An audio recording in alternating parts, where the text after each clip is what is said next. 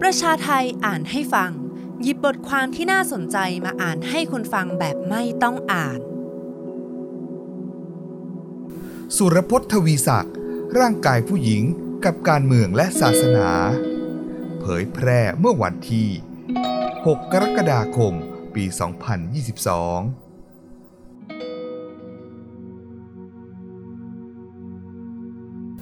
ถ้าการเมืองหมายถึงความสัมพันธ์ทางอำนาจ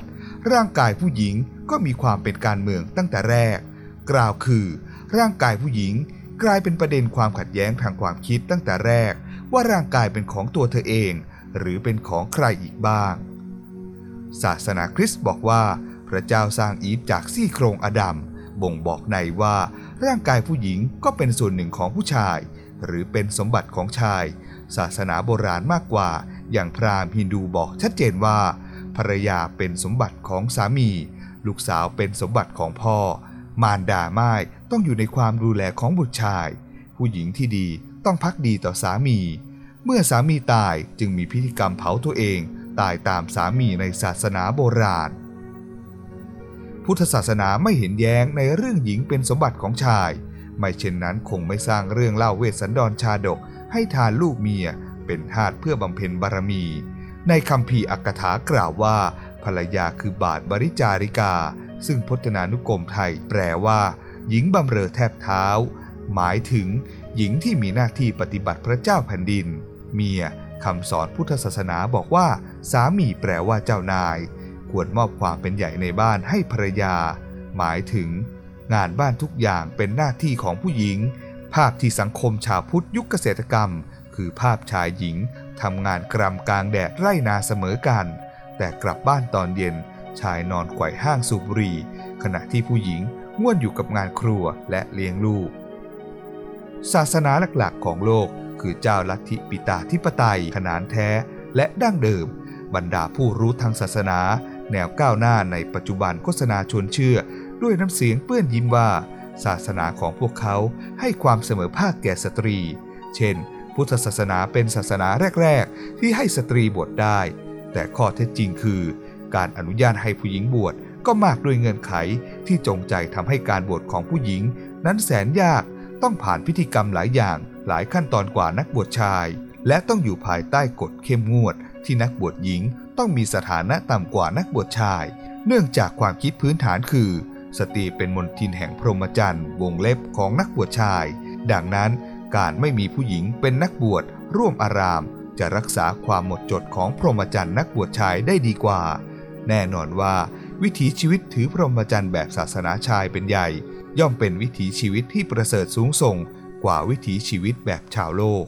มุมมองที่ว่าผู้หญิงเป็นสมบัติของคนอื่นวงเล็บ นอกเหนือจากตัวเธอเอง ของศาสนาชายเป็นใหญ่นั้น ซับซ้อนนอกเหนือกว่าที่พระเจ้าจะสร้างหญิงขึ้นจากซี่โครงของชาย และถือว่าหญิงเป็นสมบัติของชายในโลกมนุษย์แล้ว ภาพความสุขบนสวรรค์ตามความเชื่อศาสนาต่างๆ ก็คือภาพฮาเร็มของเทพเพศชาย ที่มีเทพธิดา หรือนางอับสรสวรรค์เป็นบริวารรับใช้ ซึ่งสอดรับกับฮาเร็มของกษัตริย์ และบรรดาเจ้าขุนมูลนาย ในรัฐศาสนายุคศักดินา ทั้งหมดนั้นล้วนมีที่มาจาก ร่างกายของผู้หญิงที่ถูกทำให้ลึกลับ คลุมเครือ แต่มากด้วยคำอธิบายเกินกว่า 84,000 พระธรรมขันธ์เนื่องจากอธิบายเกี่ยวกับร่างกายผู้หญิง ไม่ใช่พวกเธอได้อธิบายตัวเองเป็นด้านหลัก แต่มากด้วยอธิบายจากมุมมองเพศชาย ที่ตีกลุ่มว่าตนเองเป็นเจ้าของผู้หญิง และเป็นผู้นิยามความหมายและกำหนดคุณค่าของพวกเธอ ดังคำกล่าวที่ว่า คนเรามิได้เกิดมาเป็นผู้หญิง หากแต่กลายเป็นผู้หญิงในภายหลัง ของซีโมนเดอโบวัว ในความคิดปรัชญากีกโบราณก็มองว่า ผู้หญิงไม่ใช่เสรีชน ไม่มีสิทธิ์เป็นพลเมือง มีส่วนร่วมในทางการเมืองระบอบประชาธิปไตยแบบเอเธน เป็นเวลาหลายพันปีที่ผู้หญิงไม่สามารถเป็นเสรีชน ในอารยธรรมตะวันตก วงเล็บ และทุกสังคมในโลกที่ล้วนเป็นสังคมปิตาธิปไตย กระทั่งยุคแสงสว่างทางปัญญา นักปราชญ์ที่เสนอแนวคิดเสรีภาพ และความเสมอภาคของมนุษย์ อย่างเอมานูเอลคานก็ยังเห็นว่าผู้หญิงไม่ควรมีสิทธิ์เลือกตั้ง เพราะผู้หญิงด้อยความสามารถในการใช้วิจารณญาณ เลือกตัวแทนของตนเอง ในความคิดของคานภายใต้การปกครองแบบสาธารณรัฐ ที่ถือกฎหมายเป็นใหญ่ ถือว่าผู้หญิงมีเสรีภาพตามกฎหมายอยู่แล้ว แม้ไม่ได้มีส่วนร่วมทางการเมือง แต่ต่อมามารดาสาวกคานไม่เห็นด้วยกับความคิดเช่นนี้ ในบรรดาประวัติศาสตร์การต่อสู้เพื่อสิทธิสตรี และสิทธิการเลือกตั้งของผู้หญิงชาวอังกฤษ ช่วงต้นศตวรรษที่ 18 มีข้อโต้แย้งว่าผู้หญิงไม่ควรมีสิทธิเลือกตั้ง เพราะความสามารถสมองของพวกเธอ ขาดวิจารณญาณที่มีเหตุผลในการเลือกตัวแทน อีกอย่าง บิดา สามีพี่ชายน้องชายของพวกเธอ ก็เป็นปากเป็นเสียงแทนพวกเธอได้อยู่แล้ว ภายหลังการต่อสู้ที่สูญเสียอิสรภาพ และชีวิตของผู้หญิงจำนวนหนึ่ง หญิงชาวอังกฤษจึงได้มีสิทธิ์เลือกตั้ง หนึ่งในถ้อยแถลงโด่งดังในการรณรงค์เรียกร้องสิทธิเลือกตั้งของผู้หญิง คือพวกเราต้องไม่เป็นเพียงผู้ทำตามกฎ แต่ต้องเป็นผู้บัญญัติกฎด้วยตนเอง ซึ่งตรงกับวลีของขานที่ว่า ความสง่างามของมนุษย์ ก็คือการที่เป็นผู้บัญญัติกฎที่ใช้กับตนเอง และใช้ร่วมกันอย่างสากลกับทุกคน และบรรดาผู้หญิงก็ต้องการจะบอกว่า พวกเธอก็คือมนุษย์เช่นเดียวกัน ความจริงประวัติศาสตร์บอกเราว่า สิทธิและเสรีภาพใด ๆ ที่ผู้หญิงจะสามารถมีได้เท่าเทียมผู้ชาย ล้วนจะเกิดจากเสียงเรียกร้อง และการรวมกลุ่มต่อสู้กับวัฒนธรรมชายเป็นใหญ่ ที่ดำเนินต่อเนื่องมาอย่างยาวนาน ปัจจุบันร่างกายของผู้หญิงยังเป็นประเด็นการเมืองไม่มีสิ้นสุด เมื่อคำพิพากษาสูงสุดของสหรัฐอเมริกาที่เสียงส่วนใหญ่เห็นชอบ ในการปฏิเสธสิทธิการทำแท้งของผู้หญิงชาวอเมริกัน เมื่อ 24 มิถุนายนที่ผ่านมา การต่อสู้เรื่องสิทธิการทำแท้งในอเมริกาเป็นการเมืองระหว่างฝ่าย เพื่อทางเลือกที่เรียกร้องสิทธิทำแท้งบนหลักการพื้นฐานที่ว่า ผู้หญิงมีสิทธิเหนือร่างกายของตนเอง หรือกับฝ่ายเพื่อชีวิตที่ออกมาปกป้องชีวิตในครรภ์ของเด็ก หรือสิทธิที่จะมีชีวิตรอดของเด็กในครรภ์โดยมีพรรคเดโมแครตสนับสนุนฝ่ายแรก และพรรครีพับบิกที่สนับสนุนฝ่ายหลัง ฝ่ายเพื่อชีวิตซึ่งดูเหมือนจะมีความเชื่อทางศาสนามองว่า ผู้หญิงไม่ได้เป็นเจ้าของร่างกายอย่างสมบูรณ์ ที่จะมีอำนาจในการตัดสินใจ ในการทำลายอีกชีวิตในร่างกายของตนเองได้ เท่ากับว่าการที่ธรรมชาติออกแบบร่างกายผู้หญิงให้ตั้งครรภ์ได้ ย่อมตามมาด้วยภาระผูกพันทางศีลธรรมว่า ผู้หญิงมีหน้าที่แบกรับความรับผิดชอบต่อชีวิตในครรภ์ของเธออย่างไม่อาจปฏิเสธได้ การมีภาระทางศีลธรรมเช่นนี้ เท่ากับว่าร่างกายผู้หญิงเป็นส่วนร่วมของสังคมด้วย ราะสังคมส่วนรวม คือรัฐคือผู้มีอำนาจ ตัดสินว่าเธอจะเอาสิ่งที่อยู่ในร่างกายตนเองออกไปได้หรือไม่ ประเด็นก็คือ ในทางวิทยาศาสตร์และทางการแพทย์ถือว่า ทารกในครรภ์เริ่มมีชีวิตเป็นมนุษย์ เมื่อตั้งครรภ์ครบ 3 เดือนแล้ว แต่ฝ่ายเพื่อชีวิตยืนยันว่าชีวิตเริ่มต้นเมื่อวินาทีแรกที่เกิดการปฏิสนธิในครรภ์การทำแท้งแม้ในช่วงที่ยังไม่มีรูปร่างหรือเป็นทารกก็คือการฆ่ามนุษย์ เพราะเป็นการตัดโอกาสที่ซึ่งสิ่งมีชีวิตยังไม่ได้เป็นรูปร่างมนุษย์ จะพัฒนากลายร่างเป็นมนุษย์ และได้คลอดรอดออกมาเป็นชีวิต ดังนั้น สิทธิในร่างกายของผู้หญิงจึงถูกยับยั้งด้วยนิยาม หรือความหมายของการเริ่มต้นเป็นมนุษย์ในครรภ์ซึ่งยังเป็นนิยามความหมายที่คลุมเครือ และเป็นที่ถกเถียง พอๆกับศีลธรรมหรือความผิดบาป ตามความเชื่อทางศาสนา ที่เป็นที่ถกเถียงอย่างปราศจากข้อยุติ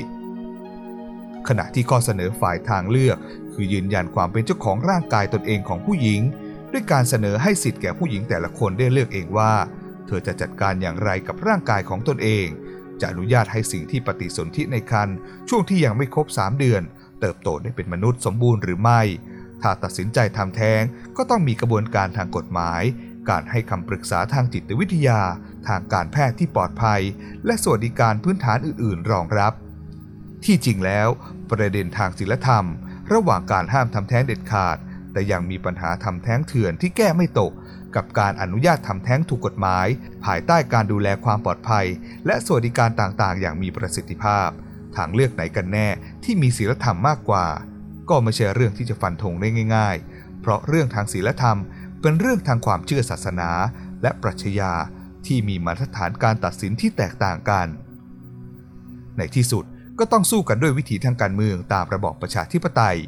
โดยมีพรรคตัวแทนยืนยันสิทธิการทำแท้งพรรคตัวแทนปฏิเสธสิทธิการทำแท้ง เป็นตัวแทนประชาชนที่เห็นต่าง แต่ละฝ่าย ซึ่งสุดท้ายแล้วก็ตัดสินกันที่เสียงข้างมาก แต่ความแปรผันก็คือ เมื่อพรรคเดโมแครตชนะด้วยเสียงข้างมาก ก็สามารถบัญญัติกฎหมายรับรองทำแท้งได้สำเร็จ แต่เมื่อพรรครีพับลิกันชนะ ด้วยเสียงข้างมาก ก็สามารถรื้อสิ่งที่เดโมแครตสร้างไว้